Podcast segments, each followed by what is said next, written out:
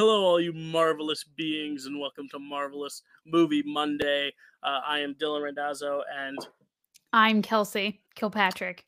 welcome to the show uh, where you hear all things Marvel, MCU, and otherwise uh, things past, present, and future. Speaking of future, we have news for next week. Let's just jump right in uh, and get to the news. Uh, but uh, well, one little bit of news before we begin. Uh, I will tease the show we did last night, uh, the Pickle Awards on my channel. Uh, it was an award show awarding my favorite movies of 2020, uh, save for Judas and the Black Messiah because it is technically a 2021 release. So all of you who are Ah. up in arms, uh, personally texting me, uh, why did you leave Daniel Kaluuya off? Why did you leave Lakeith Stanfield off? Why did you leave the movie off in every category? I, I did not do it purposefully. I did it because, well, I did do it purposely, but I didn't mean to snub them. I'm just making them included in the 2021 awards. So you will see them in a year a year from now in those awards.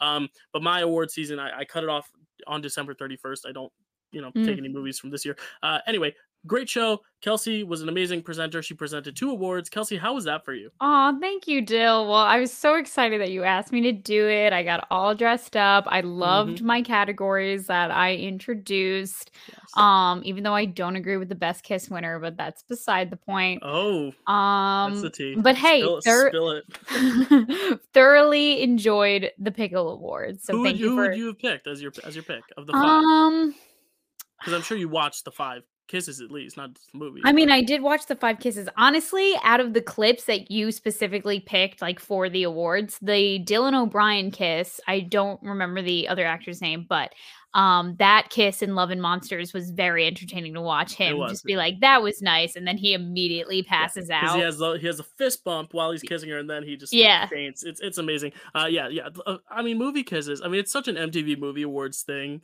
Like, Mm, uh, have yeah, a category for like best villain or best kiss or best action sequence. But I like to do that because you know that's really what like a lot of the audiences get excited for. It's like the pop Mhm. culture moments. It's like the Spider-Man kiss was iconic. You know, the Notebook. You know, movie kisses can be iconic.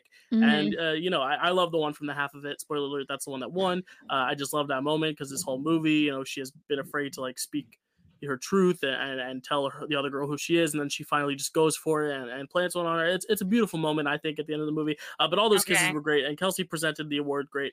Uh, and uh, you, if you want to check out the rest of the show, check it out. It happened last night on the Pickle Movie Network. If you're listening to us, if you're watching us, it's on that channel. Uh, really fun award show. Thank you so much for watching. Uh, let's get into the real news of the MCU or other Marvel stuff of this week. Uh, Kelsey, please um, take it away. Okay, so I have some She Hulk news. Another cast member has been confirmed. And Okay. if you're a theater nerd like Dyl and I are, then you will absolutely know this name. Renee Elise Goldsberry has joined the cast of She Hulk. She will be Wow. playing a lawyer, a mysterious lawyer named Amelia. Um, for those of you who don't know her, you might know her from, if you're not an intense theater dork like we are, you probably know her from being um, Angelica Schuyler in Hamilton, which is on Disney I- I was gonna say you don't have to be a theater dork to know Hamilton. No, I. you know. That's why I was saying, like, Oh, you you're saying if probably know her from this if you don't know her from other things, like she was Mimi in in one of the tours of Rent, yeah, uh, yeah. or she- oh, like the is- revival of Rent, or or one yeah, of those she's things. incredible. She's, She's- absolutely yeah, incredible. She's a Broadway Um, legend. I wonder if they'll have her sing. Probably not. I mean, unless she's like a, a singer in the show. But I don't. uh, You know, they're not going to make it a musical, obviously. But Mm. you know, we, we saw Zemo dance, so anything's possible. Anything's possible, as as we know. Yeah.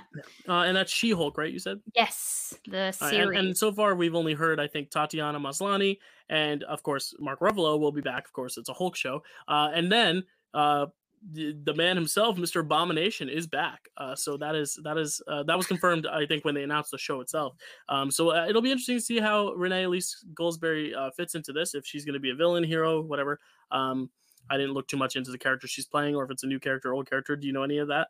Well, I think they're keeping it uh really under wraps. You know, they don't Yeah. want too much being uh revealed about it, which is, you know, classic MCU. Classic exactly. MCU. Uh, that's a very MCU move. All right, so I've got some news about some Spider-Man uh, rumors flying around. It's not rumors; they are rumors that have now been confirmed. Oh, I know what you're is- talking about. this is this is a weird case because it's great news. We're all excited about it, but it's also bre- breaching the contract. So I'm not going to go in depth with exactly what he said, uh, but Alfred Molina, who played Doc Ock in Spider-Man 2, uh, did an interview about Doc Ock's return in uh, No Way Home, and it, I don't know if it has been completely confirmed. It hasn't been confirmed by Marvel, but it was semi-confirmed that he was back. But he has confirmed more than just the fact that he's back, but he's confirmed a little bit of the plot details of the movie um, in this interview, and and I think that's where uh, it was. Um, uh, he even says here that he was invited uh, and he was told to keep it quiet. Uh, and and as we know, that didn't happen. I don't know if it's because of him or because of other people uh, spoiling the big secret. Uh, he says when we were shooting it, we were all under orders not to talk about it because it was supposed to be some big great secret. But you know, it's all over the internet. I actually described myself as the worst kept secret in Hollywood. So it was originally supposed to be this huge reveal the multiverse, but because someone spoiled it, not him, but someone spoiled he was in it now everyone knows that the multiverse is happening and that's when we started getting other casting rumors and then other people were confirmed. So originally i guess when it was announced that he was doing the movie he, he it wasn't supposed to be announced. Uh, and now he has confirmed it which i think he's not allowed to do but he did confirm that it was him um, that he was going to be in the movie. Uh, so uh, these spider-man cast members are not good at keeping secrets i can tell you that. Um, There's something Any in the thoughts on- water there. Tom Holland must have got to him. I mean, literally in the water, because the next thing he says is like, "How do you, how can I be coming back? I died in the water." Uh, uh, good segue, Kelsey. I don't Fair. think you intended on that, but no um, segue intended, but yeah, and and uh, Do- Jon Watts, the director, uh, said, "Well, in this universe, no one really dies." So Alfred Molina said that in the interview. So this kind of alludes to the fact that he will have survived that somehow. So he wasn't really drowning at the end, and he is somehow going to live and make his way into Peter Parker's uh, storyline. The full article is online for anyone who wants to go in completely, uh, you know, blind to any any news about the movie, any plot details. I will not go into details about other things he said about uh, how he's going to be brought back into the movie. He did say it was fun, kind of uh, as uh, some someone who's 17 years older now, seeing how he maneuvers with all the legs and stuff. He's like, it's so cool to see how the arms really do all the work now, especially that I'm like twice as fat, twice as old, and twice as you know hard to maneuver. Um, Sure. So so yeah, it's it's it's going to be interesting. I will save the plot details because I know people want to go in blind, but it was a generally. Uh, ob- I mean, it was a very public announcement that he was going to be in the movie, so I feel like we're not spoiling that. Uh, Mm. But he did confirm it, so it's happening. How do you feel about that, Kels? honestly, I take everything that doesn't come from Marvel itself with a grain of salt. You know, like who's to say like this unless it's a there's a video of him literally being like, "Yes, I will be in the next Spider-Man." Who's to say that this article isn't completely fabricated? You know, That's true too. because You know, I maybe- saw this. maybe- I Go saw ahead. it get mentioned by a TikToker that I follow who does great analysis about, you know, everything MCU. He does an analysis every week for um uh Falcon the Winter Soldier. He did one for WandaVision. So he Mm-hmm. said it and I was like, well, no one else is really talking about this, like Marvel wise. so that makes me nervous. I mean, the fact that like he says that it was spoiled that he was going to be in the movie, but like I had no idea that it was even like on the radar or rumors or Until anything. right now. Yeah. Oh. Until he himself went to like whoever published this article and was was like, week. yeah, well, I'm saying what I'm saying is like up until like this week where he like the article came out of he himself maybe going to whoever wrote this article being like, "Oh yes, that is true." I didn't know that there were rumors even speculating that he was Oh, going to be yeah. in it. I mean, I heard some rumors involving Jamie Foxx because he might have let it slip on Instagram or something. Mm-hmm. The rumor, the two rumors were Jamie Foxx and Alfred Molina, and now one of those has been confirmed. So Jamie Foxx is still not confirmed 100. percent I don't think. Uh, but those were the two rumors, at least that I knew about. I don't know anything Mhm. about. There was there was like speculation about like Mary Jane or what's her name, Kirsten Dunst, and like Tobey and Andrew. Those are like fan Yeah. speculations, but like Yeah. Actual published news articles have been about Jamie Foxx and Alfred Molina. Those are the only two names we've gotten confirmed. Uh, but Alfred himself is the only person to confirm himself that he is in the movie now. Uh, and I don't know what this means in terms of his contract, if he's allowed to even say that. But it looks like some of the stuff he says in the article uh, might be jumping the gun a little bit about what could be said. Uh, even from that that one alone, the whole like no one's really dead. That's what Jon Watts tells him, and like we know that, but it's also like now we know it's from the same universe. Like it's not this other character or this other version of Doc Ock. It is the Doc Ock from Spider-Man 2. So um it's definitely interesting. But read that article if you want, uh, because I don't want to spoil it for anyone listening. Uh, anything more, I don't want to spoil anything more besides the fact that he is in it and that apparently no one is ever dead. Um, I'm gonna flip my phone over because I just have uh, messages flying in. Um, okay, uh, everyone's excited about the pickle awards. It's a good thing. But uh, let's get into the episode itself. Kelsey, what is the name of the episode? Because I'm blanking. Oh, it's I, Uh, wait. I think I remember. It's isn't it called Truth? Yeah, very good. See, I'm noteless today. I, I had so much stuff going on this weekend that I, I went in blank with no notes today, so I'm free free balling it. So Wow. Well, good good thing that uh, I I uh, take all my notes and I actually do have a synopsis this week. I remembered to write one. Um, let's hear it. So episode 5, Truth. John Walker faces consequences for his fatal mistake. Sam comes to terms with being the next Captain America and him and Bucky make amends. Meanwhile, Carly and the Flag Smashers plan their next attack on the GRC. Nice. Um, It's a, so so right Yeah. away, uh, what we talked about last week is like the big question: Is John Walker Mm-hmm. going to be given consequences for his actions? Is he going to be um, given a "Nah, I shouldn't have done that better, ne- go do wrist, better yeah. next time"? Slap on the wrist. Is he going to have stuff wiped away, or is he going to be locked up in jail? Uh, it didn't go as far as that. And it didn't go as little as the slap on the wrist. It was that middle one of, of you're going to have your power, not power, but your your title stripped away.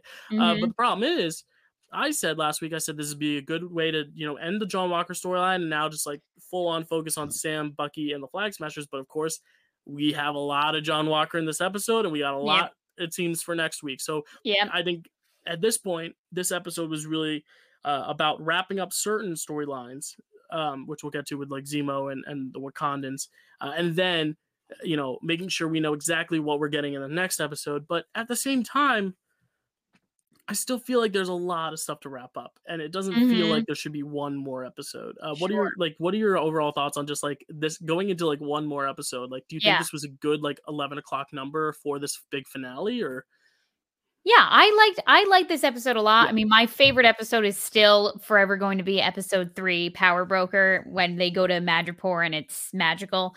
Um, I thought that this was good because I feel like it's it's it really like is leading us into a big epic finale, it feels like. And even though it's going to be the last episode of The Falcon and Winter Soldier, that doesn't mean there's not going to be cliffhangers like there was with WandaVision, you know? They're still going to want to tease stuff for Mhm. future movies, uh, uh, TV series, like etc.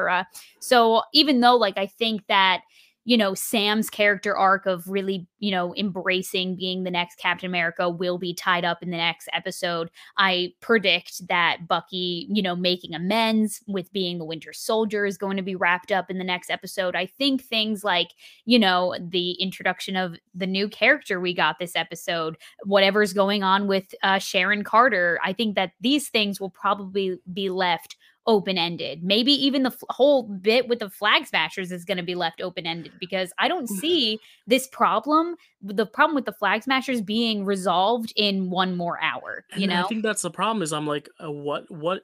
uh, This was a perfect opportunity to say, all right, John Walker, you could have locked him up or like set him off for this ep- uh, at this beginning of this episode, have that last fight, and then said, okay, now the rest of the series is Flag Smashers, and then the next episode is like the big, you know, reunion with the Flag Smashers, how things go down now that Sam is Cap, now that Bucky has finally made his apologies with Winter Soldier, which I'm assuming he'll do in the next episode to his friend, uh, the old uh, Vietnamese Yori. man we Yori, yes. Um, and then we will see this face off. But now, because you still make John Walker this big Mm, part of it, it's like now that's a third party. And I just don't know how the three of them, because we've already seen the three of them in the same room together. We've seen what happens when the Flag Mhm. Smashers, John Walker, and Sam and Bucky are all there. So now it's like, is it just going to happen again the same way? Like, what happens now that's different? Um, like, I, I, I was almost hoping they would kind of just resolve the John Walker stuff. You can always you know, do what they did with Zemo almost and like make him put him behind bars and then in a future movie have him like bust out and then he makes the new armor for himself. Uh, Okay. Spoiler alert for the end. Like, I almost wanted them to like kind of say, okay, this is your story is done. Now let's focus on the Flag Smashers because now you have two huge villains, Flag Smashers and and uh, John Walker, that you now have to wrap up stories with. And I feel like is there enough room for both of them in this last episode? sure. Um, and and we'll we'll see. You know, I, I'm I'm keeping optimistic because these episodes, I think the episodes themselves have been very good. But I think when we're looking at an overall picture, I'm gonna start to wonder. You know, is this gonna be too rushed of an ending? Because I did kind of feel like WandaVision ending was a tad rushed. Uh, we did talk about it when we when we talked about it, and I just I hope it's not that. But yeah, I I for me, Dale, I predict that John Walker's storyline is also probably going to be wrapped up in the in the last one. You know, I think he's well, it is, yeah. He's going. Well, I don't know. We don't know. Like he could. I'm assuming be, he'll show up at some point because the that And- you know the thing is it was a post credit scene and honestly I mean, I'm I'm saying like I to, don't think that his character is going to be extended past this series. Is what Oh, I'm totally. saying. I Where I just- can yeah. see the Flag Smasher storyline and and maybe even these characters being kind of flushed out in future projects. maybe yeah so maybe that won't have an ending and they'll yeah because I think you need to really find a conclusion to one of them Mhm. and if you want to conclude both of them I just don't see how they're gonna be able to do that uh, cohesively who knows?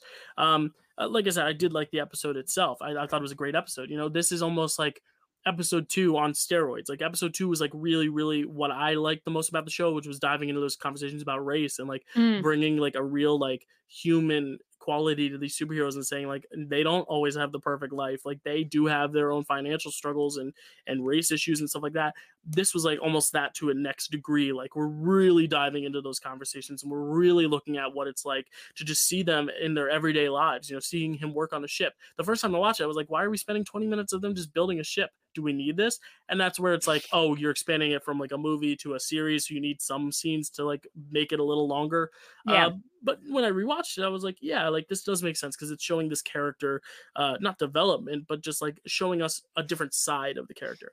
Um, Yeah. So why don't we dive right in, Kels? Speaking of boats, Alrighty. So, scene one, we start off right off the bat. We are moments after uh, John Walker just um, publicly killed one of the flag smashers. I think his name was. No, I was going to say Nico, but it's not it. Nico was the guy fanboy. who. Fanboy. we call um, him fanboy. He was a Cap fanboy. He was a Cap fanboy. Um, so Bucky and Sam uh interrogate him. They they're like, This is it, man. Like the jig's up. You gotta give us the shield. So they have this epic battle. Um, I I pointed out a few quotes from John Walker here just because he was just he's the most irritating he's ever been in this episode. Yeah. Um, he said, I killed him because I had to. He killed Lamar. And he brings this up a couple times in the episode. And even in that moment, Bucky says he wasn't the one who killed Lamar. Like it, we all know, the audience knows, like it was Carly who, you know, kicked him so hard he went flying into that pillar. So does he actually think that it was him, or is he just trying to convince himself that it was him to justify his actions? I had this conversation with another friend too when I watched it the second time because I had the same question. I was like, does he not realize who killed him? Because and you when you watch Yeah. the clip back, Carly kills him. Mhm. but does he actually see it? But even then, it's like I feel like he was just so full of rage that he was going to Yeah. kill whoever he could, Yeah. whoever was closest to him. So honestly, I don't think it matters to him. I think whether he really knows or not, I think he deep down knows. I, I don't think he necessarily knows who did kill Lamar because he might not have seen Carly be the one to kick him. But I do think he knows that he isn't. Sh- he knows that he's not positive. He like knows that Mm. it's not definitely Carly and I think that enough for him is is like okay, I'm just gonna pin it on someone else. Like he's a, Okay. well aware enough that like someone killed Lamar, and he doesn't know for certain who it is.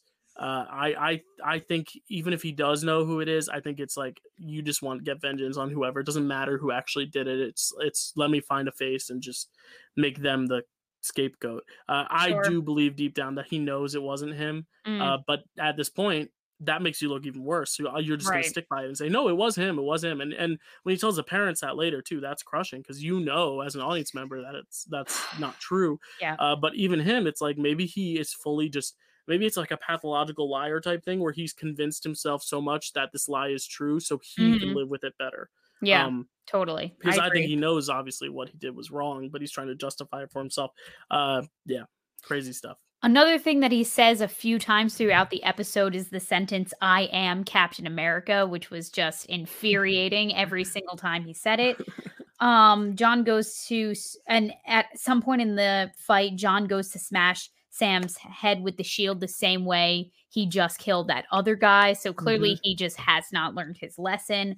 Um, then eventually Bucky and Sam t- uh, kind of double team him. They end up breaking his arm to get it off of him, which was super fun to watch. Um, super. I love it when they always they include like the bone breaks, and you're just like, ooh. and, and you know, like if you really hear a bone break in real life, I don't know if you ever have. I haven't, but like I've seen videos. Don't ask how. I don't look for them. They just come to me. they and find I'm, like, you. like TikTok. I'm like, oh okay, yeah. Like, Oh, yeah. me away. Um, but I've I've heard it. It's not as as uh, um Like, intense. I guess. graphic? Like if you put your ear up to it and maybe like a you know like really lean in, you could hear it like that. But like it's not like a. It's not like you're stepping on like a tw- yeah. It's it's not as like it's Yeah. not. Um, and that's just good sound effect design because it works Yeah. because it gets you squeamish and that's like that's like No, movie yeah, sounds are never like it's like blood in movies is never it, it's it's much more like spurty than it really would be in real life and that's just movie magic you know Yep. And by the end of the fight, Bucky uh, ends up picking it up and just kind of throwing it, tossing it at Sam, which I kind of felt was like almost like a little salty. Like I feel like there was a little Yeah. salt behind that at the end. Like, damn, like it's yours. Like have it. Good now. I- like I, keep it. I don't you I don't think he's really gotten it off his chest yet and he gets it off his chest later he's like that's Yeah. the last family he has left and it's like Yep. yeah Totally. um also a big moment he rips the wings off oh yeah. and that's that's Yep. a huge moment because uh, you know that is the death of falcon like this is the episode where falcon dies um and we're gonna see falcon is gonna be reborn obviously with a new character coming up Mhm. um but that's the death of falcon as we know it uh is uh, Mhm. with first with red wing but now with the wings themselves Oh yeah. yeah. Red Wing. Yeah. Justice for Red Wing. I Yeah. forgot about him. Mm, Uh, scene two, uh, Sam and Bucky decide to part ways until they get, you know, further information about where Carly's headed, what she's up to, what she's planning Mhm. next. Um, Joaquin Torres like comes back, uh, his military buddy, um, and tells, you know, he's basically just there to inform the audience that uh, John Walker's basically going to be dealt with by the higher ups, you know, like Captain America killing an international person in a foreign country is, you know, beyond their juris, jurisdiction. So um, it's going to be dealt with with the higher ups, which is good to hear because we know that he's not just going to get like a slap on the wrist; that he's going to be punished uh, correctly, um, or at least to the best of the U.S. government's ability. And Sam ditches his wings. He's like, "Yeah, you Yeah. can keep those. I'm done with those." yeah so it's like the the first one was the actual uh, physical imagery uh, significance of the ring, wings being ripped off and now Yep. it's like that verbal like i'm done they're yours which as we know we talked about a little bit in the first episode when we covered it is that joaquin ends up being the new falcon in the comics so he is the new falcon He does. Yeah, this is we talked about it. me. we talked we talked about it Um, Honestly, yeah it's fine uh, but new new falcon yeah he is the the the person in the comics who kind of takes the the reins as the new falcon Mm. um and, and so we we've I, i've been wondering where he's been but he's finally back um because the last like few episodes were kind of like its own like side mission almost and, and like Yeah. we were kind of really separate from the actual action back back home um so yeah so we see that moment with joaquin and it's kind of like that tease like kind of what i said about um like wanda's kids and kind of about that other kid uh the- isaiah's grandson like these could be the Mhm. next like generation of avengers Mhm. um so I, i'd like to see what happens with those wings it'll be cool Totally. So we cut to John Walker dealing with the council of senators who are letting him know that he's being stripped of his title of Captain America. Um, he, I, I call this segment, I call this next segment, I call this a little ditty called Roid Rage. Um, he's, you know, yelling, he's banging on the pedestal. He's like, "Can I please just explain to you what happened? I don't think you know like the severity of the circumstances." And they're like, "No, we know what the circumstances were. It still did not they do not justify at all you bashing this guy's head in so publicly um and we find out that he has is getting getting put on hon- honorable discharge and that he's basically being forced to retire and that he's not going to be receiving any sort of benefits from retirement mm-hmm. that he's just they're like we you need to you need to take a take a minute to yourself. And once again he says he says the words you built me I am Captain America. And to that, the senator just replies, Not anymore. And as he walks away, he doesn't even let the meeting finish. He just starts exiting the room. And as he's walking out, they say, And please, like, return this shield to us, like, with with uh haste um And then we cut to this nice little hallway scene where he says they were with him and his wife, and he says they just don't know what it takes to be Captain America. And I just wanted to throw up every time he mentioned being Captain America because I, was like, boy, homeboy, you never were Captain America. You never had what it took. What do you mean they don't know? You don't know what it takes to be Captain America. I wanted to Not at all. backhand this fool. So then we hear some boots clicking down the hallway, and it's like it was taking so long. I was like, oh my God, who's it gonna be? Who's it gonna be? For actually, for a minute, while we were just the camera was just on the boots, the feet looked a little big to me, not to like body shame this actress in any way, shape, or form, but the the feet looked pretty big. The Yeah. boots looked pretty big. I thought that it was totally going to be Zemo. I thought that Zemo was just full on like andro being like androgynous with his clothes and just being like a feminist feminist icon and just like strolling up to John Walker being like, "Hey, you're not Captain America anymore. Like join me." And then probably like kill him or something because he's a super soldier and Yeah. Zemo hates super soldiers. But it turned out not to be Zemo. We panned up and it is Miss Julia Louis Dreyfus. Um, she's from classics like Seinfeld, uh, New Adventures of Old Christine, just just a comedy Veep, queen. yeah. Oh my gosh, Uh, I for- forgot to even mention Veep. Here, here's the thing. when when Marvel said we're gonna do TV, you know, you think, oh, cool. Like, who would the who could be in in like these new Marvel shows? Like, who are some iconic? You know, Tatiana Maslany is playing She Hulk. You know, she's a great television actress, and you know, you have, um, you know, uh, lots of great television actors in WandaVision. I never thought that they would get Julia Louis Dreyfus because if you are not a TV person, like I will tell you right now, uh, Kelsey, guess how many uh, uh, uh sing herself guess how many emmys she has been nominated for Oh jeez. Um I don't know why, but the number 23 is jumping out at me. you're close it was 26 and how many do you think she's won Oh my god, 26 nominations. I'm gonna say she's won. I mean, how many times can you win an Emmy, bro? Um, I'm gonna say she's won 13.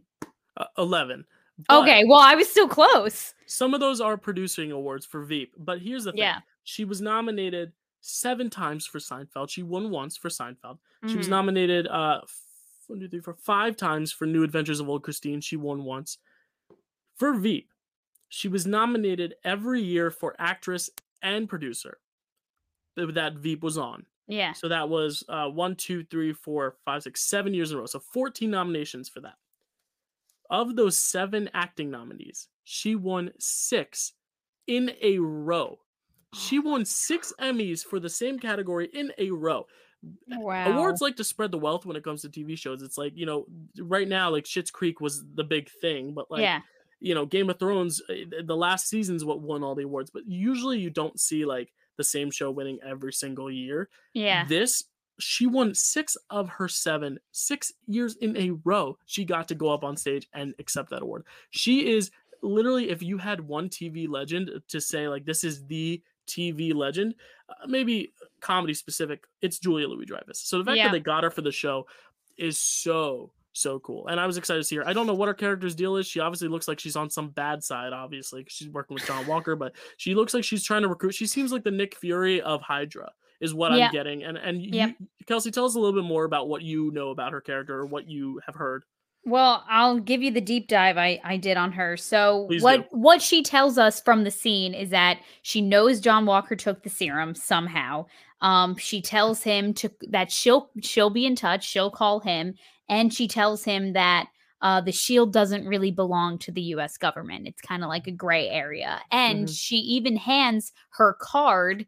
People can't see my um my uh, air quotes. Her- she her hands her blank card Card, yeah. over to the wife and she says uh he hand she hands it over to John Walker and he's like there's nothing even on this um to which my ass would have been like Nicholas caging it in uh um National Treasure and like putting lemon juice on it to see if there's some kind of invisible ink on it.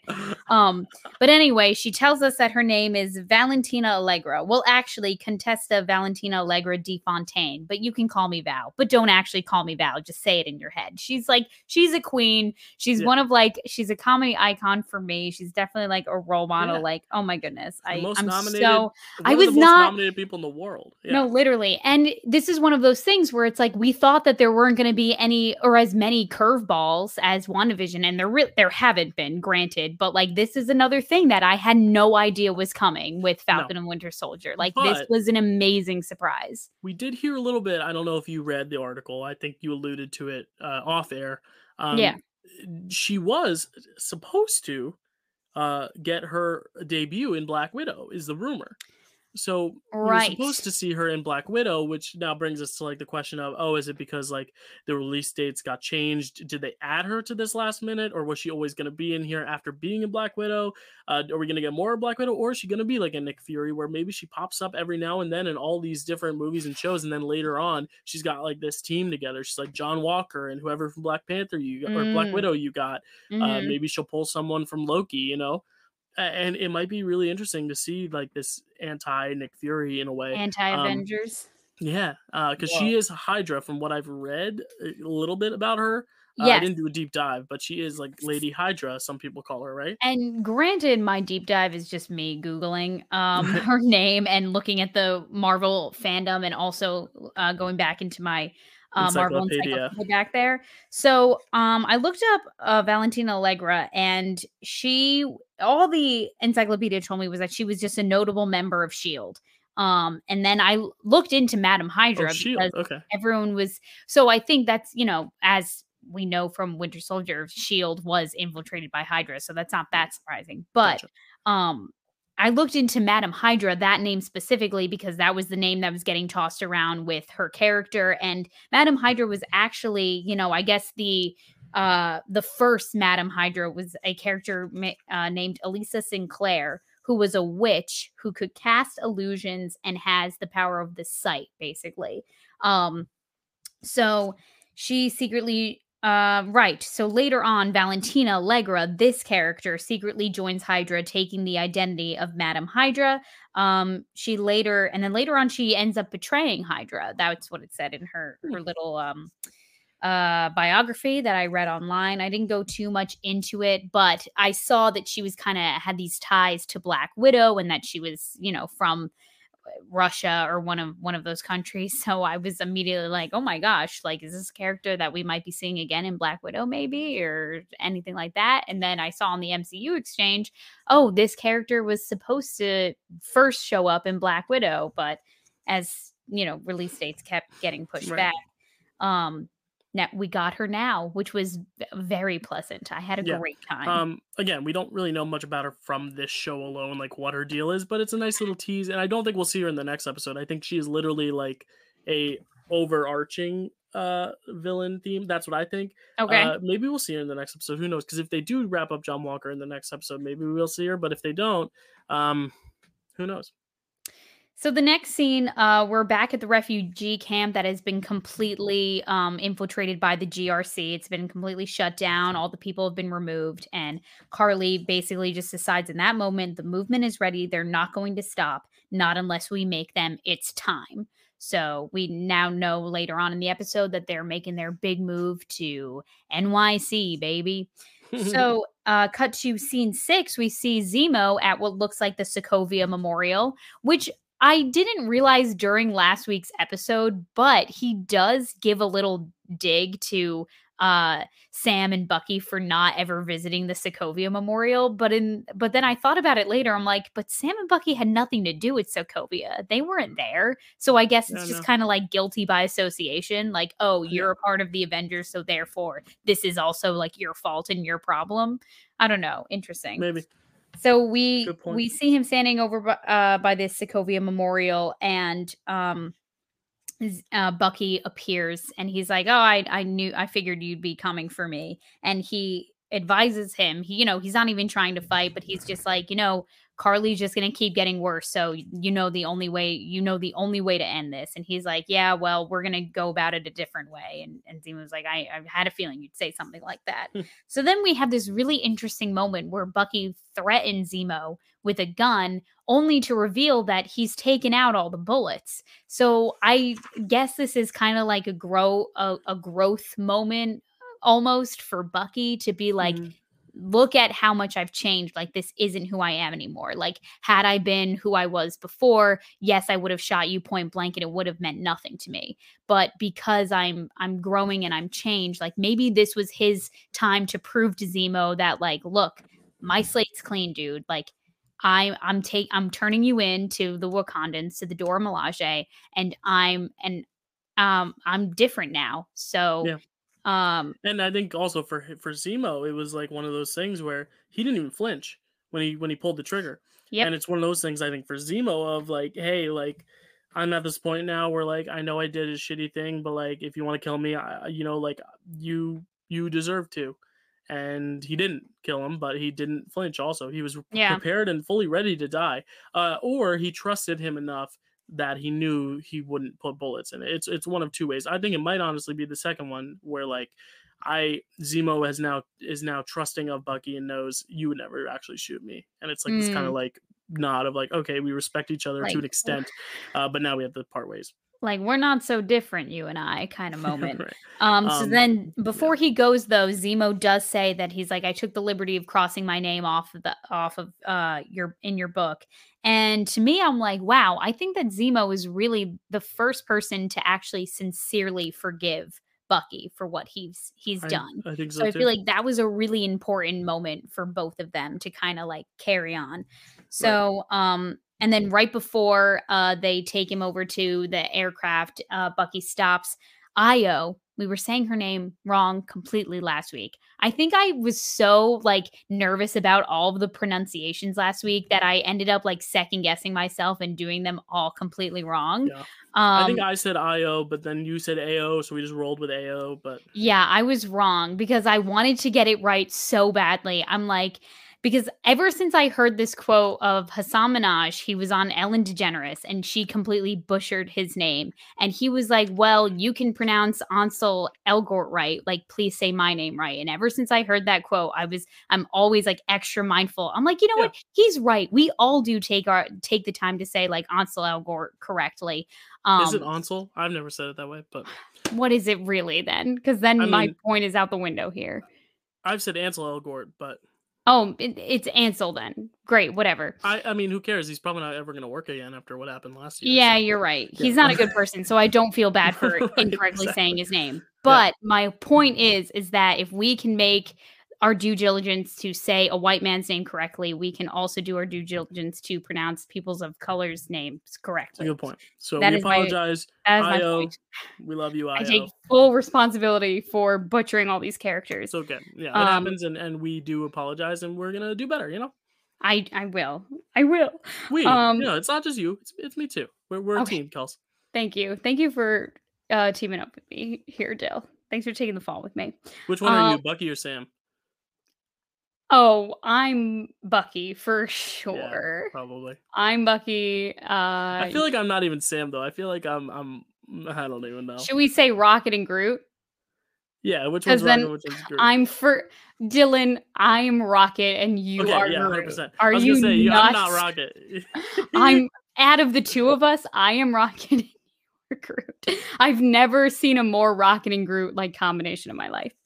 Um, so bef- right before um Ayo goes, Bucky stops in and, and he's and stops her and she's like, I, I'm gonna call in one more favor right before you go. Um, so then we Mm. cut to a scene with Sam uh, visiting Isaiah Bradley. He takes the shield to him. Um, they have this beautiful, beautiful conversation about race and what it feels like to be a black man in America, Right. and just like all these like really, really heavy topics. And and I'm so glad that this show is just so like upfront about it, and I agree. and you know really not shying away from talk like having these hard hitting conversations. It's Mm-hmm. And we talked about yeah, we talked about episode two being that, but now seeing this, that even makes episode two seem like it's shying away a little bit. Like Yeah. this was like full on. Like eh, for Marvel themselves to write a character who is fully like a hero, but also willing to acknowledge that like there's problems with the Avengers and just how society perceives superheroes, and for us to agree with both because like we can still love Steve Rogers, but still like hate what some of uh, you know Captain America stands for to a specific group of people. Like I love how Marvel is really making the characters so empathetic to where we can see all sides of certain scenarios uh, where there is no right or wrong, and there's really you know you have to take into account everyone's own personal experience. I, I think it's really really well done. Mm-hmm. Absolutely. So, Brad, um, Isaiah Bradley basically just takes uh, takes Sam through his whole experience with being, you know, kind of created into this Captain America that like America didn't even really Mhm. want. Um, Yeah. so he tells him that you know the all the soldiers told that they were getting treated for tetanus. That's the shot that they were getting. They didn't even know that they were getting the serum. Um, Bradley, um, upon hearing that all of these soldiers were in trouble and they were captured, uh, carried out a, a rescue mission, same as Steve did. But as soon as he came back, like he was imprisoned, he wasn't rewarded. He there was no big like applause for him or anything. He was, um, you know, imprisoned, and while being imprisoned, they experimented on him. So one of one nurse kind of like you know gave him mercy with his situation and uh, declared legally declared him dead, even though he's very much alive, just so no one else would kind of mess with him. And um and so no one else will go after him you know? So he's he's dead to the world. And he says um he says this line to sam um they will never let a black man be captain america and no self-respecting black man would want to be and i think it, that's an important line that needs to be said. That's an important line for sam to hear. That's an important line for um audiences to hear. It was just like it was so because uh it was just so so like the amount of times i got emotional in this episode dill like oh my god like i'm i'm i'm crying because it's it's just so great that like oh, these conversations are are being had you know? Yeah. So sam you know upon taking in that everything um isaiah had to tell him and and hearing isaiah's story he kind of takes it all in and he's like I just got to go home. I got to go home and be with my family, be with my people and and kind of like reevaluate myself here, you know. So, uh, scene 8 we we're back in New Orleans and he gathers um kind of like the whole neighborhood to help him fix his parents' boat. Right. Uh we see Bucky shows up with a package from Wakanda so we know what that favor was that he asked of um We'll get there a little later too. Yes, we will. Speculation-wise, Yes, what's we will. The I I? I saw that and I was literally like, my dumbass. I literally saw that and I was like, oh, cool. Like he brought him like tools to like fix the boat. Imagine not- though, honestly, that whole 20 minutes of just scrubbing a boat would have been cha- uh, uh, totally um, shortened if they had just said, "Hey, can you like send a few of your best scientists to like make some vibranium for this boat?" Yeah, totally. Rebuild our boat because imagine a boat with vibranium, you'd never need to fix it again. You know, yeah, could have that boat for 400 years. no, Um, literally. ima- yeah, ima- like vibranium paint. Like you could do so much with vibranium. I, I I would build a whole new boat from scratch. Oh, if only it existed in real life, Dyl. If only. Uh, one of my favorite moments in the episode was Bucky and Sarah exchanging some very flirty energy. Uh, Some people speculated that it wasn't 100% flirty because some people made a callback to Civil War, where Bucky does mention that uh, Steve's mom's name was also Sarah. So maybe he was saying Hmm. it's like, ooh, Sarah, like you look good, but also like, oh, Sarah as in like Steve's mom, Sarah. Ah, the good old days, you know, like Yeah. one of those like warm, heartwarming things. Um, and then Bucky offers to help build the boat. Um, then we cut to John Walker visiting Lemar's parents, where he basically tells him, like, yeah, I took down Lemar's killer. You can have peace with that. Where we're all thinking, um, no, dude, you killed an innocent guy and you're lying to the Right. poor victim's family now, and you're just a piece of shit. I'll say it. Yeah. You're Yeah. Especially when when the dad asks, he's like, "And this man you killed was the one who killed Lemar." Like, yeah. I was waiting for him to like say no, or like in Mm. his brain at least, but he didn't even flinch. He just said No. yes, and it was like, uh, it, it just hurts because now that man, that poor man, is thinking, "I got justice for the guy who killed my son," and it's like, yeah. and even him, I feel like there was a part of him that's like, did you really have to kill him? But then he's like, all right, what, are you sure this is the guy? And it's to know that it's not even the guy. It just feels it feels like he was cheated, and and that sucks. Yeah. Um, because no one, I mean, no one should have died for that. Um, it was, um, you know, it honestly was a mistake. I don't think Karli knew how hard he was. She was kicking him, and you know, he was the only one there besides Sam who didn't have the Wakandan serum Wakandan, the super soldier serum in him. I, am just, they, they definitely have some sort of vibranium serum out there. You know what I mean? Oh my uh, god, kidding, like Wolverine, like getting metal injected into your right. veins. Like, oh, that um, would hurt, man. Yeah, but uh, teaser for a few weeks. Um, but yeah, like that's haha.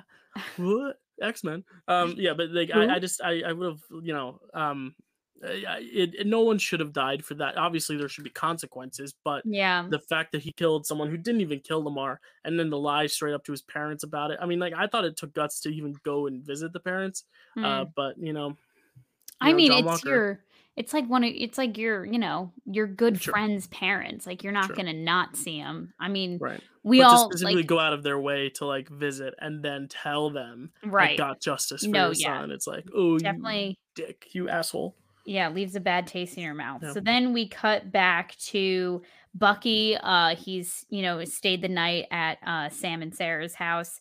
Um and i made a note of this just because i thought that it was just so darn cute. Um bucky still wears his dog tags from 1940s i don't know if you noticed him wearing them uh during the scene and i did and i was i have a little i have a little tidbit of information for you. That might make you cry. Does he wear um, steve's too well, Bucky's, I it's assumed because when he's a Winter Soldier, he doesn't wear them. So a Hydra must have stripped him of his dog tags when they took control of him and mm. made him mm. the Winter Soldier. So those are Steve's dog tags. Oh, I'm gonna cry again. And he wakes oh. up with them on. Yeah, yeah, yeah. They're Steve's dog tags. So. Oh my god, I'm crying. I'm crying. Heartbreaking. It's okay. Um. So then this is a an uh the next moment I've called Shield practice. Um, mm. Bucky and Steve didn't know uh, what it meant for. Oh, okay. So then Bucky and Sam finally have this deep ass conversation that they've been meaning to have this whole series. You know, they're they've come to terms with what with who they are and and what they have to do and what has to be done next. And bucky straight up tells sam like we just did not know what the like the weight of what this was going to mean to giving this shield to a black man. Like we just didn't. And and how could we? How could we re, you know relate to your experience and know what you've gone through and and what this would mean for you and and america and, and everything? Um and you know this is the moment where bucky also reveals that the shield is the closest thing that he's he has to a family anymore because steve mm-hmm.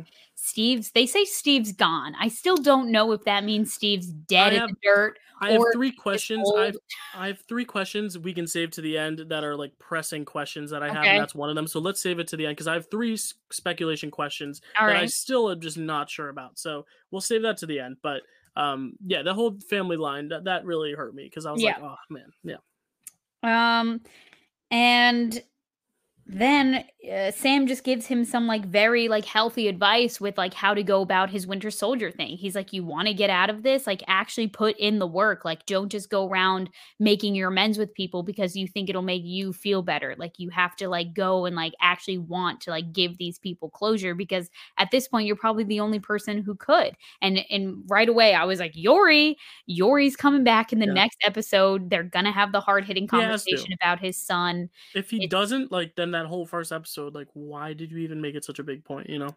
No, he will. I mean, he will. He has to. We we we know it's leading into that. Mm. And to mm-hmm. this I would just like to say, love this deep conversation between two men. Let's all normalize men talking about their feelings. I feel like this was also an important scene for audiences to watch because they were really just having this heart to heart and i feel like that's not something that's normal normalized in in culture and and you know it's yeah. it's a, also part of like the problem with the patriarchy is that men don't get to have feelings or be emotional or you know share their feelings and i thought that this was this was great for all the male audience members to observe Definitely, um 100%.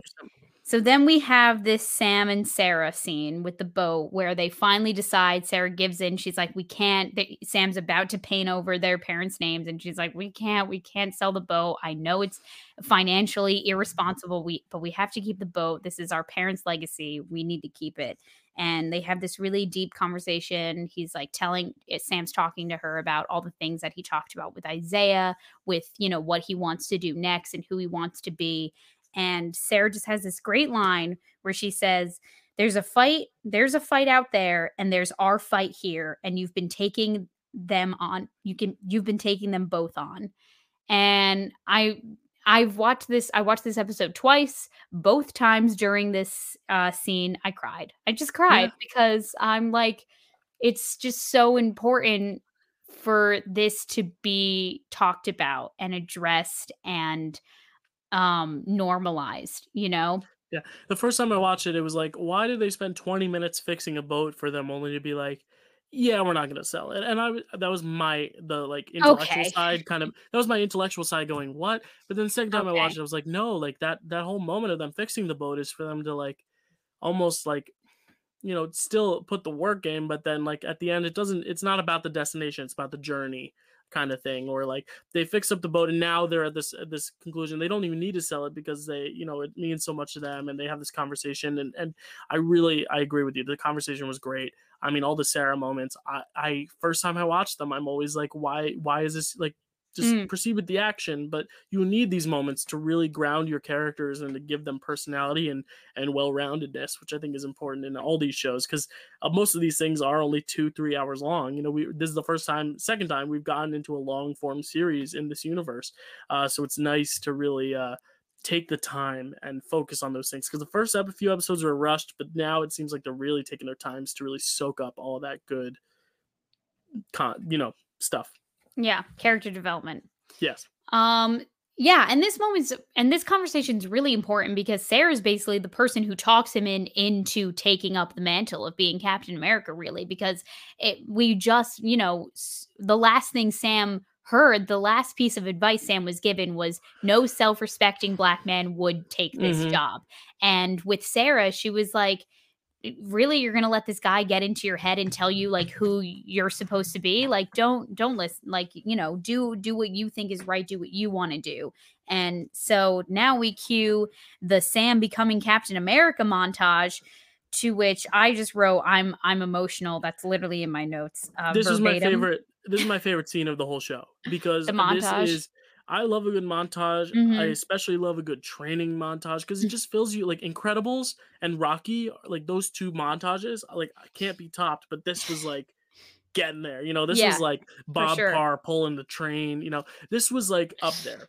Yeah, and it was just so cool to just see him like train because you got to remember he doesn't have the serum and for him to like be oh, able yeah. to now like get yeah. on that level and not yep. have the serum and now not have the wings either it's like you were relying solely on your strength and now you are finally you know like i want to see him take on cap in a running race now you know but well he's cap i want to see him take steve on in a running race uh, yeah not on old steve but yeah no, he would smoke. Would. Steve, old Steve would eat his dust. I think. Don't um, say dust. Oh, too soon. Oh, and I just watched Infinity War and yeah, Endgame. I know you did. Yeah, you've been uh, watching. You've been watching heavy hitters lately. Well, to be fair, my mother has been wanting to watch WandaVision so bad, and I'm like, Mom, in order to watch WandaVision, you have to watch all of them. So I went back and I watched all three, uh, all three, what, all 23 movies with my mom. Uh, so that's why Infinity War and, and Endgame are, are fresh on the brain. Yeah. And my favorite part. Yeah. And my favorite part of it all was right at the end when his young nephew just like they have this, they share this great moment where he just, he literally and metaphorically looks up to Sam as he's training to be the next Captain America. And I was like, oh my God, this is shattering my heart in such good ways because we're we we're gonna do it. We we got the next Captain America, and he's and and he's gonna be great. This was always his character's arc, and I'm so excited for Sam, and I'm so excited um for this next chapter in the MCU. I'm just so so excited.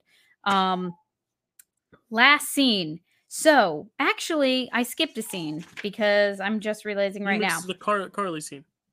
No, no, no, no, no. I, oh, that's later. Sorry. N- no, that's the last scene that I'm going to address right now. In between John Walker visiting um, Lemar's parents and uh, Bucky waking up at in uh, at Sam's house, Sharon has a very quick scene where right. she's where she makes a call and she just says, "I have a job for you," and um, we hear on the other side of the phone it is a French man, someone with a very thick French accent. He's even speaking French.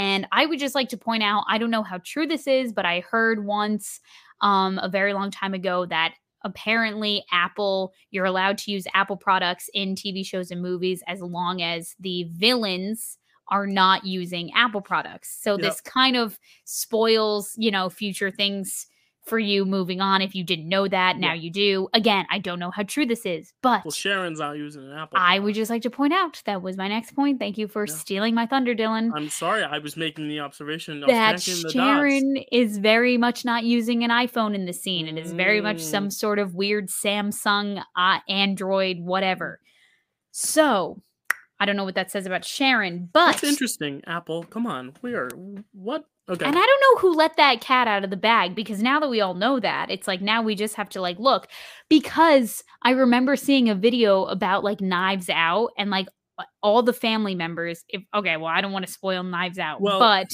the killer is using a non the yeah, so most of the family members are using iPhones throughout the film and then the one person who actually is the killer is not using an iPhone.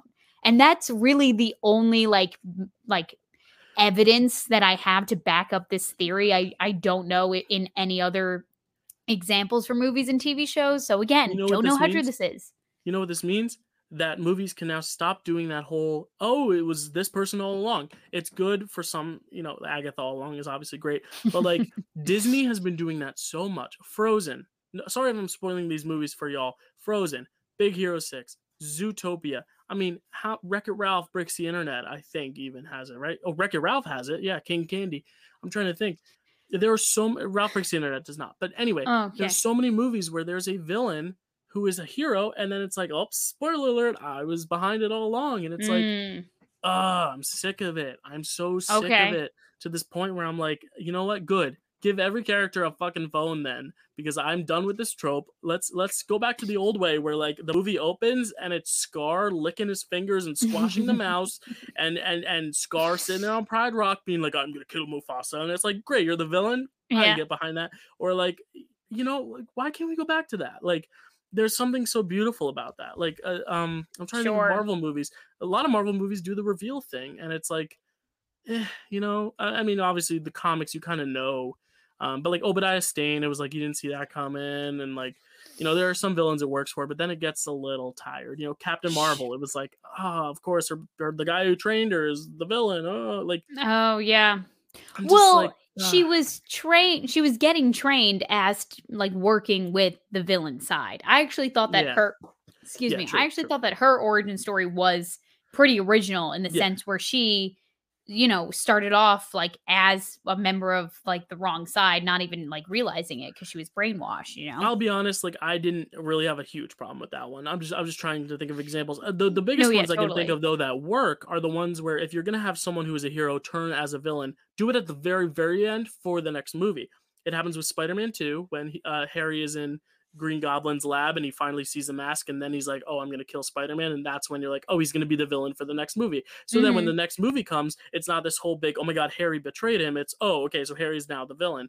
Uh, same with Doctor Strange. Mordo mm-hmm. at the end says no mm-hmm. more sorcerers. Okay, great. So now we know he's a villain, but now it's like he's the villain for the next movie. So now the next movie, we don't have to get this whole big reveal that he's been the villain all along. We can just dive into it where he's the villain. And I think that's so much more effective is knowing who your protagonist and antagonist are. It works to an extent, but when it's been done repeatedly to death, it's like ugh. so the fact that like Sharon is kind of a bad person, like we saw it coming a little bit, I think. Um, Maybe but it's it's it's like one of those things where I'm like, uh, can we can we kind of stay away from the whole? Oh, it was me all along. Agatha works too because you know it's a sitcom and you've got like this whole like big reveal song and like some reveals work well, but some are just like so tired at this point. That's my sure. rant. I'm sorry. Uh, Get Out is an example of a good one. Uh, I don't know. I have to look at the phones in that movie now, but um, I don't oh, think anyone. I don't think anyone uses an iPhone though, because I think Jordan Peele is smart enough to know I don't want the audience knowing who's good and who's bad. Because right. also in that movie, Chris, even though he's your protagonist and my protagonist, your and mine, like, and mm-hmm. the audience's protagonist, to the rest of them in the movie, he mm-hmm. is the, the the one they are trying to like manipulate because he's the evil within them. So maybe that's mm. also a symbolism. I don't. This phone thing changes so much, Kels. Thank you for enlightening me.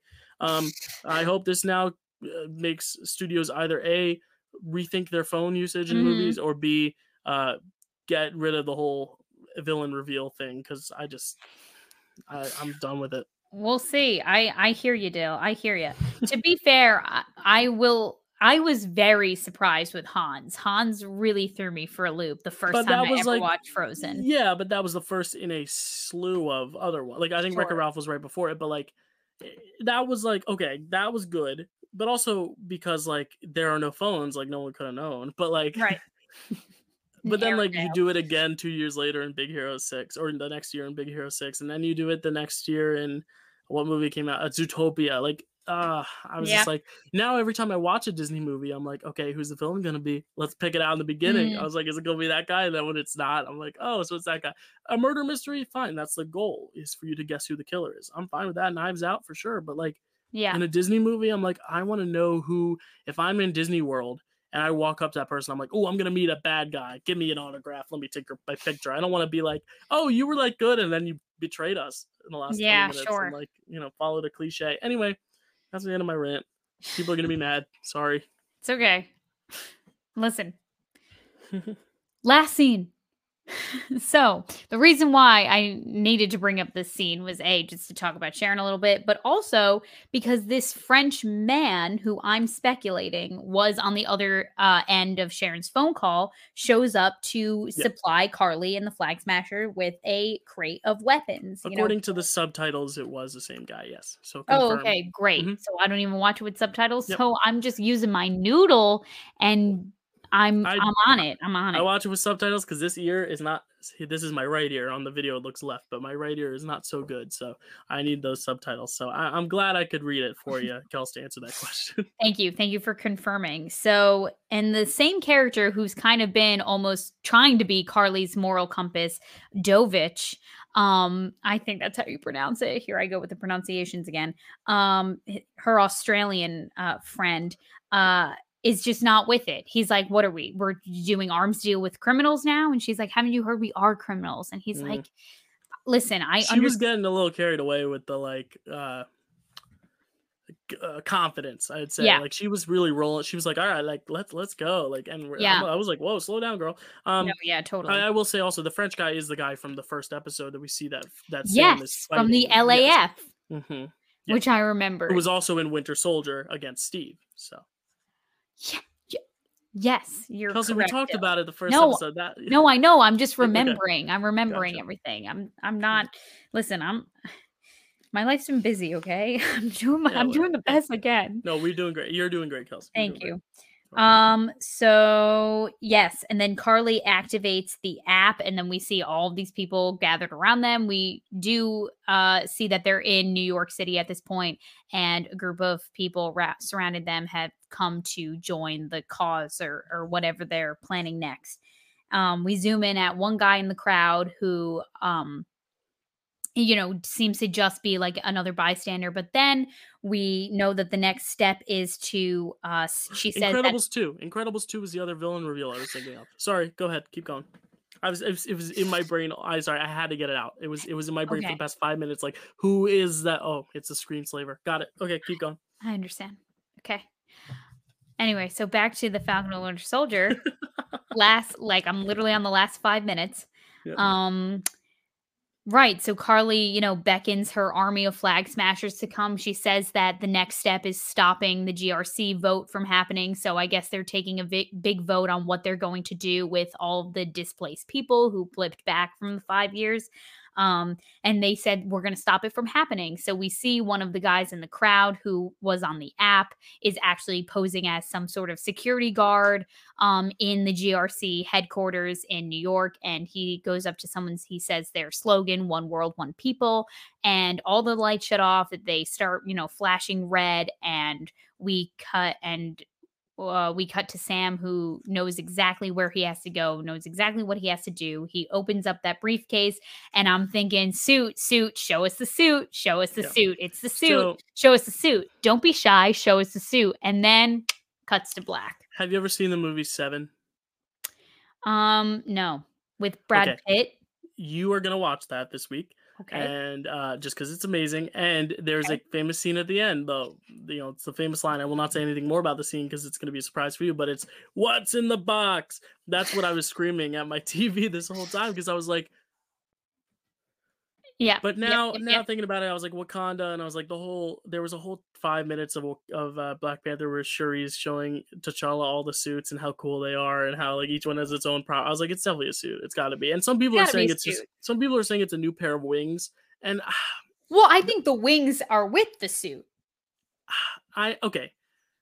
So I have three questions about about speculation. Oh, there's also the the John Walker scene. Well, let me just about see that ta ta ta ta ta. Okay. So let me just get to the end credit scene real quick. sorry, we sorry, sorry. there was an end credit scene if you missed it. I certainly did. The I did I didn't miss it. The only reason why I watched it was because I just so happened to let the credits play, but usually I I just kind of like Dyl usually texts me when there's an end credit scene, but this time he didn't. Because you texted me. Yeah, luckily I texted you because I was on it.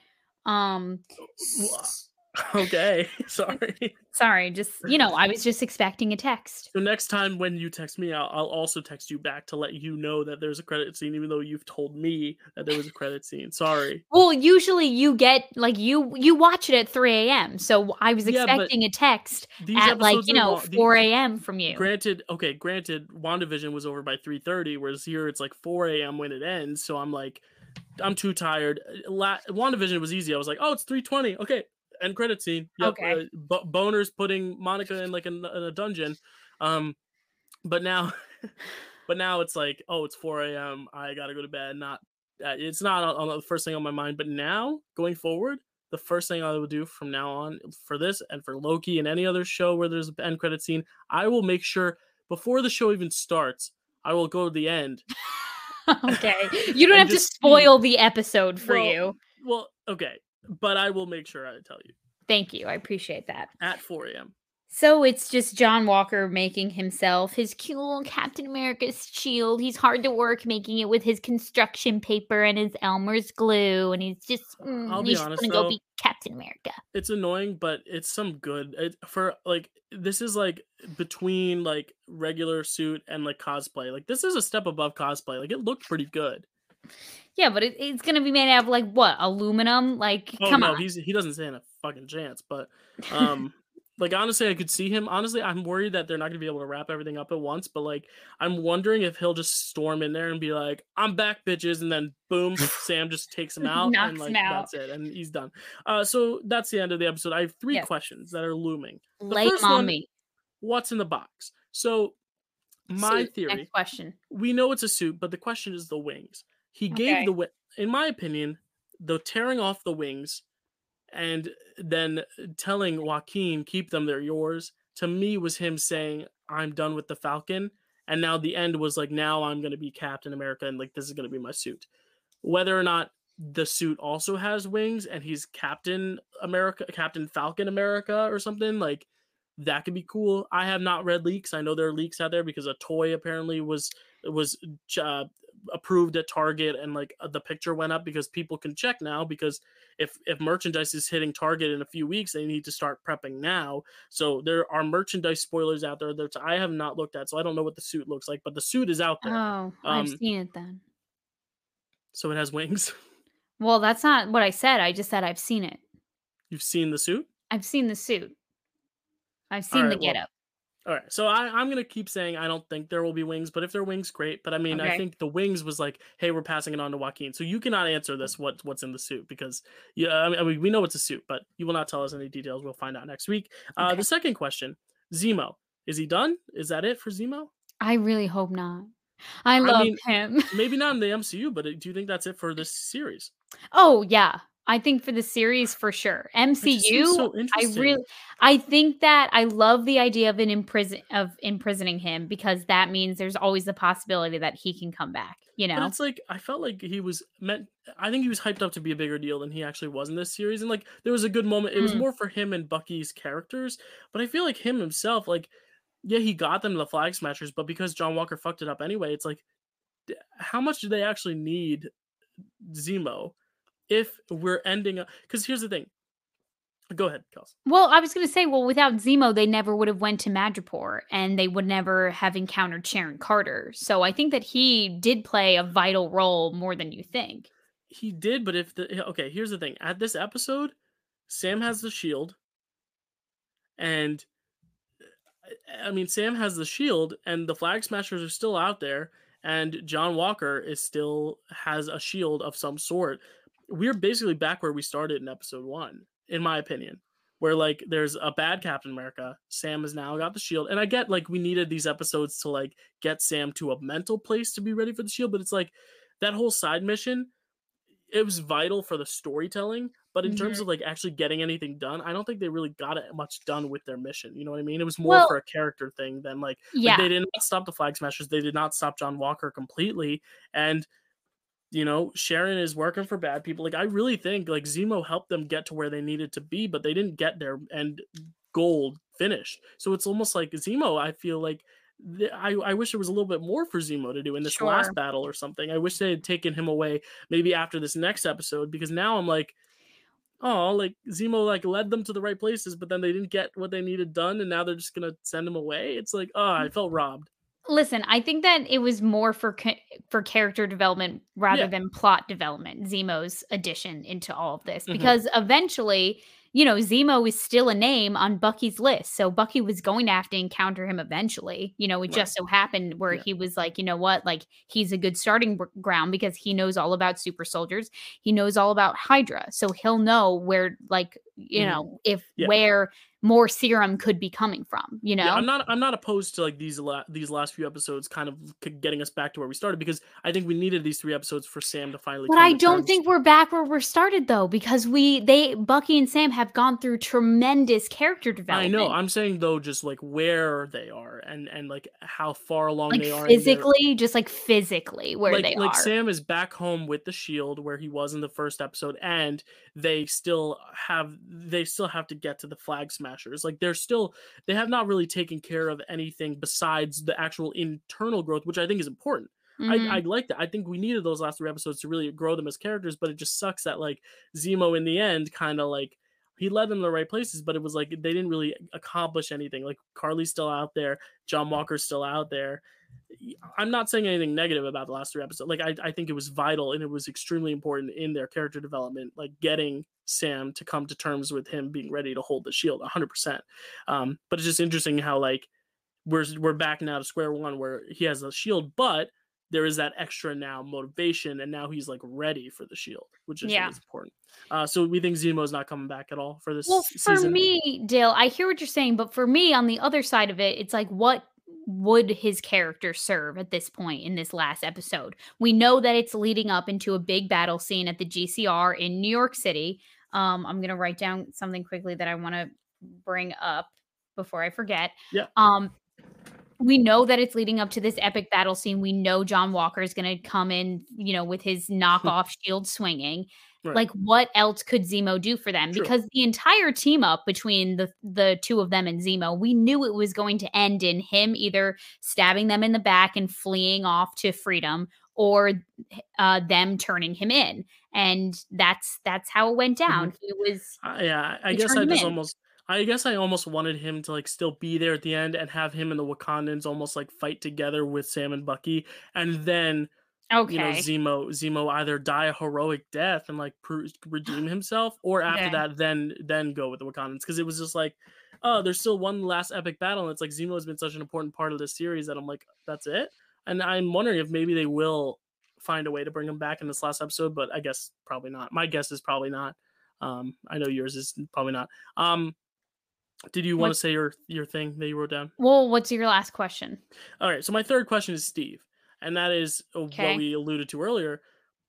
They have still not confirmed if he is dead or not, and and I know the Steve we knew is dead because he went away, and now it's an older Steve. But they have not necessarily confirmed that he is dead. I know a lot of people are like, "Oh, that's your answer. He's dead."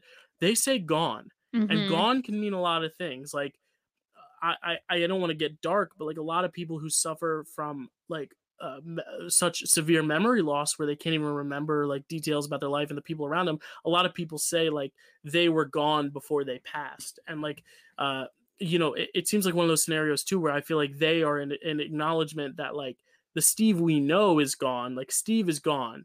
You know, Steve is gone. We have like Steve Rogers, old Steve Rogers still is alive, but like Steve is gone. Like our Steve is gone. Okay. Um, and that's what I've still been interpreting it as because I just feel like Marvel wouldn't be. I feel like Marvel would be more direct if it actually was the case where he died or it was alive. Like I just feel like they'd be more direct. So I'm a little.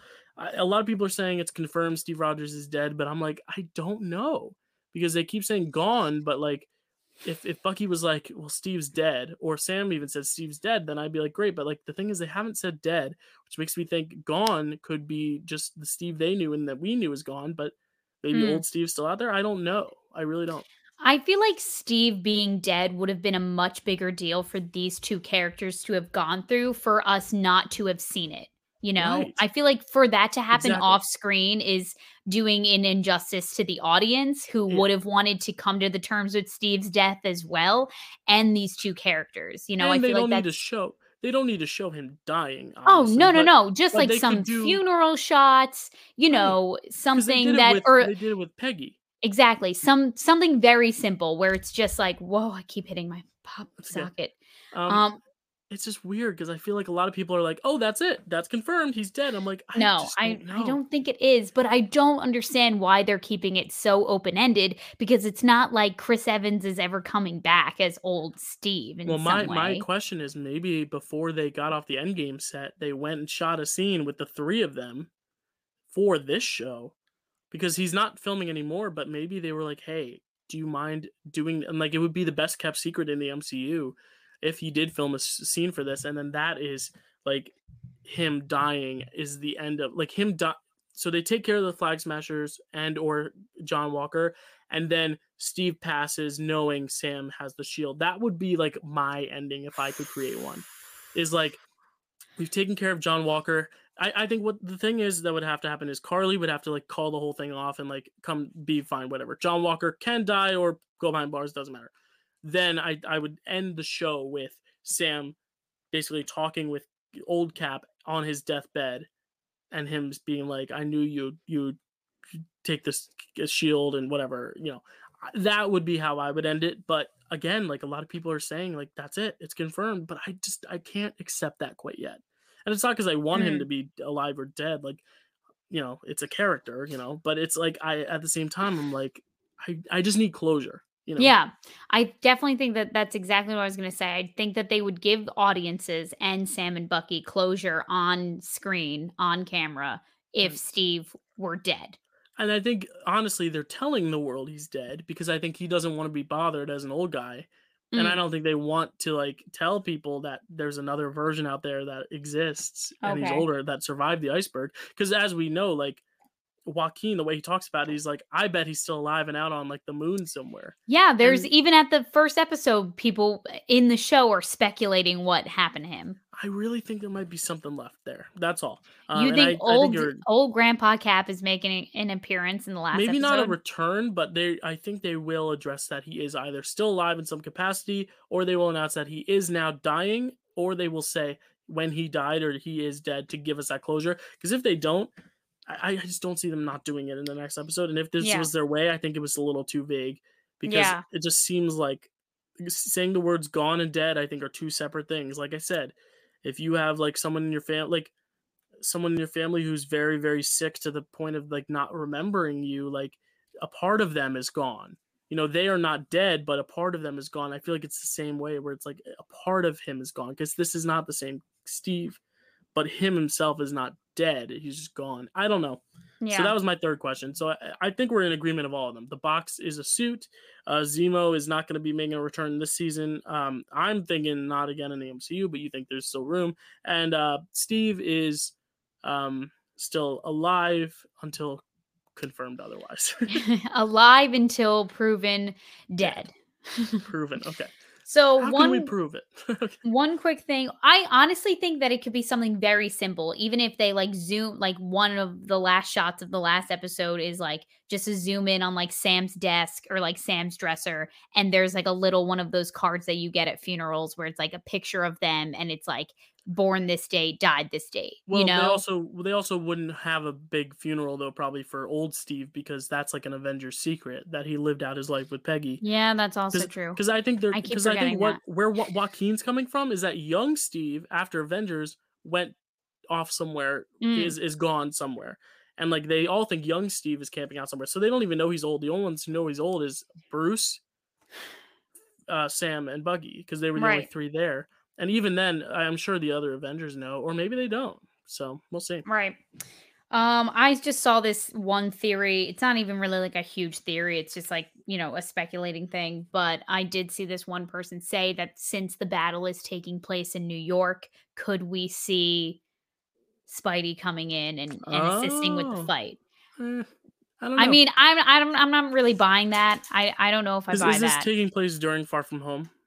well, see, this was the whole thing. Hold on, sorry, I dropped my pencil, and I'm probably Because there's also away. that element of he's dealing with his own shit after being exposed. Well, listen. So here's the thing. This all, I, to my understanding, takes place before Far From Home. Hmm. So he's not yet. If in this timeline, Peter Parker is not dealing with currently the uh thing that Gotcha. the the problem with his identity being revealed. Okay, You know. so maybe maybe he will pop up, and so maybe like you know who else is maybe, in New York? like Doctor Strange. Yeah, but eh, honestly, I give up on him because he was supposed to come up. honestly, I watched Doctor Strange because, like I said, I did the rewatch with my mom. And when we were watching Doctor Strange, the shot that I think everyone is talking about, where it looked like Doctor Strange was like appearing out of Agatha's basement kind of thing. So we all like it was in one of the trailers for oh, I didn't even WandaVision. that up. Yeah. Okay, well, this is why everyone thought that Doctor Strange was going to be in it because there's this one shot of Doctor Strange. It is Benedict Cumberbatch in uh, with his cape, like emerging out of like what looked could have looked like Agatha's basement, you know, something like that. Those cellar doors into Westview. Mhm. And honestly, that shot was taken straight from Doctor Strange because I watched it and I was like, that's the shot everyone that was used Uh. during a WandaVision trailer. So that was just like to throw everyone off. Um, so that's why everyone expected Mhm. Doctor Strange right at the end. But that was Marvel. What they do well is they do they do keep their trailers as ambiguous as they can. They they Mhm. do. I mean, the, the famous one is Infinity War with Hulk running alongside the Brigade, and Hulk is not in that movie aside from the beginning. It is Bruce Mhm. in the suit in the Hulk Buster armor. He's not Hulk in the Battle of Wakanda, and in the trailer he's running there. Um. So yeah, maybe we'll see Spidey. Maybe we'll see Doctor Strange. Maybe we'll see no one. um. yep. Who knows? So I just wanted Uh, to throw that out there just to yeah. get your thoughts on that. I don't know if Any- I buy it, but hey, if he's eggs? there, love him. Any Easter eggs? Oh no. Yeah, uh, my one that uh, a friend pointed out. Uh, thank you, Zach and Rachel, uh, if you're listening. Uh, it was um, it- when he is doing his training montage. The music they use is the music from the credits. So that's like the the new Falcon theme. the, Falcon, Oh, Captain, the new Captain America theme is that last credit music, which is the training montage of Sam. So pretty cool. Cool. Love that. Yeah. So that's the end of the episode, Kelsey. Uh, good stuff. I- I'm excited for the end. Uh, now that we've kind of gotten our answers, at least amongst two of us, of what we think is going to happen in the end. Mhm. Like we know we're getting the suit. We know there's going to be a battle in New York. Hold up, Kelsey has a thing to I say. wait, I forgot to say something super crucial uh, about Sharon Mm. As we know as oh my god, I'm just dropping everything today. That was my chapstick. Don't need it. Um so we were speculating before we had this whole I mean, I gave this whole argument that she's could be possibly the villain of all of this. She could be the mastermind behind everything, the power broker. There's all this speculation with her. Right. But my question is in the power broker episode when we first meet her in episode 3 she takes them right to her supplier she takes them to wilfred nagel i think his name is Mhm. Yep. um takes him right to his bunker and he ends up dying to me i'm like that is such a gamble to put into your supplier where you're getting the super soldier serum even if you know like in like in the back of her mind like oh sam and bucky probably won't let Yeah. him die they're going in with Zemo. She has no idea what could happen to him. So that's red flag for me Yeah. for me number 1 as to why I think she's not the power broker. And Oh, also, you're you're switching your yeah. I'm I'm giving I'm playing devil's advocate here because that's just what, you know, I observed on the internet. I was giving like the internet's theory first, but now this is really where I fall with my opinion. So, red flag number 1, she gives them leads them right to her supplier with Zemo, with the person that she almost shot point blank in the face upon seeing him, and he ends up dying. Number two, she, the power broker, as we know, has been sending threat death threats to Karli throughout. She gets two throughout the series. The first one's like in the first episode or the second episode, maybe. Um, and it says, You took what was mine, obviously alluding to the serum. I'm gonna find you, I'm gonna kill you and then the second one is in was in last week's episode another death threat from the power broker Mm-hmm. then sharon who people think is the power broker then supplies the flag smashers with Yeah. weapons why would she send this french guy to supply them with weapons if she's uh, trying to kill karli and if Right. she has karli's location why not just go murk her you Yeah, know I, I I agree that the her sending someone to them either is proving that she is not the power broker, or she's doing so because she wants him to be on the inside to then betray the power broker, uh, to betray the flag smashers, and she is a power broker. The other theory I'm hearing is that Julie, Julia Louis Dreyfus is a power broker, but that also would make sense because John Walker is also against the flag smashers. Um, oh, so maybe she is the power broker. Yeah, because the power broker all d- doesn't like Karli because she So- stole the serums. So my so maybe guess it's now, Julie Louis Dreyfus. it could be Julia Louis Dreyfus, or it's someone completely different, or it's no one.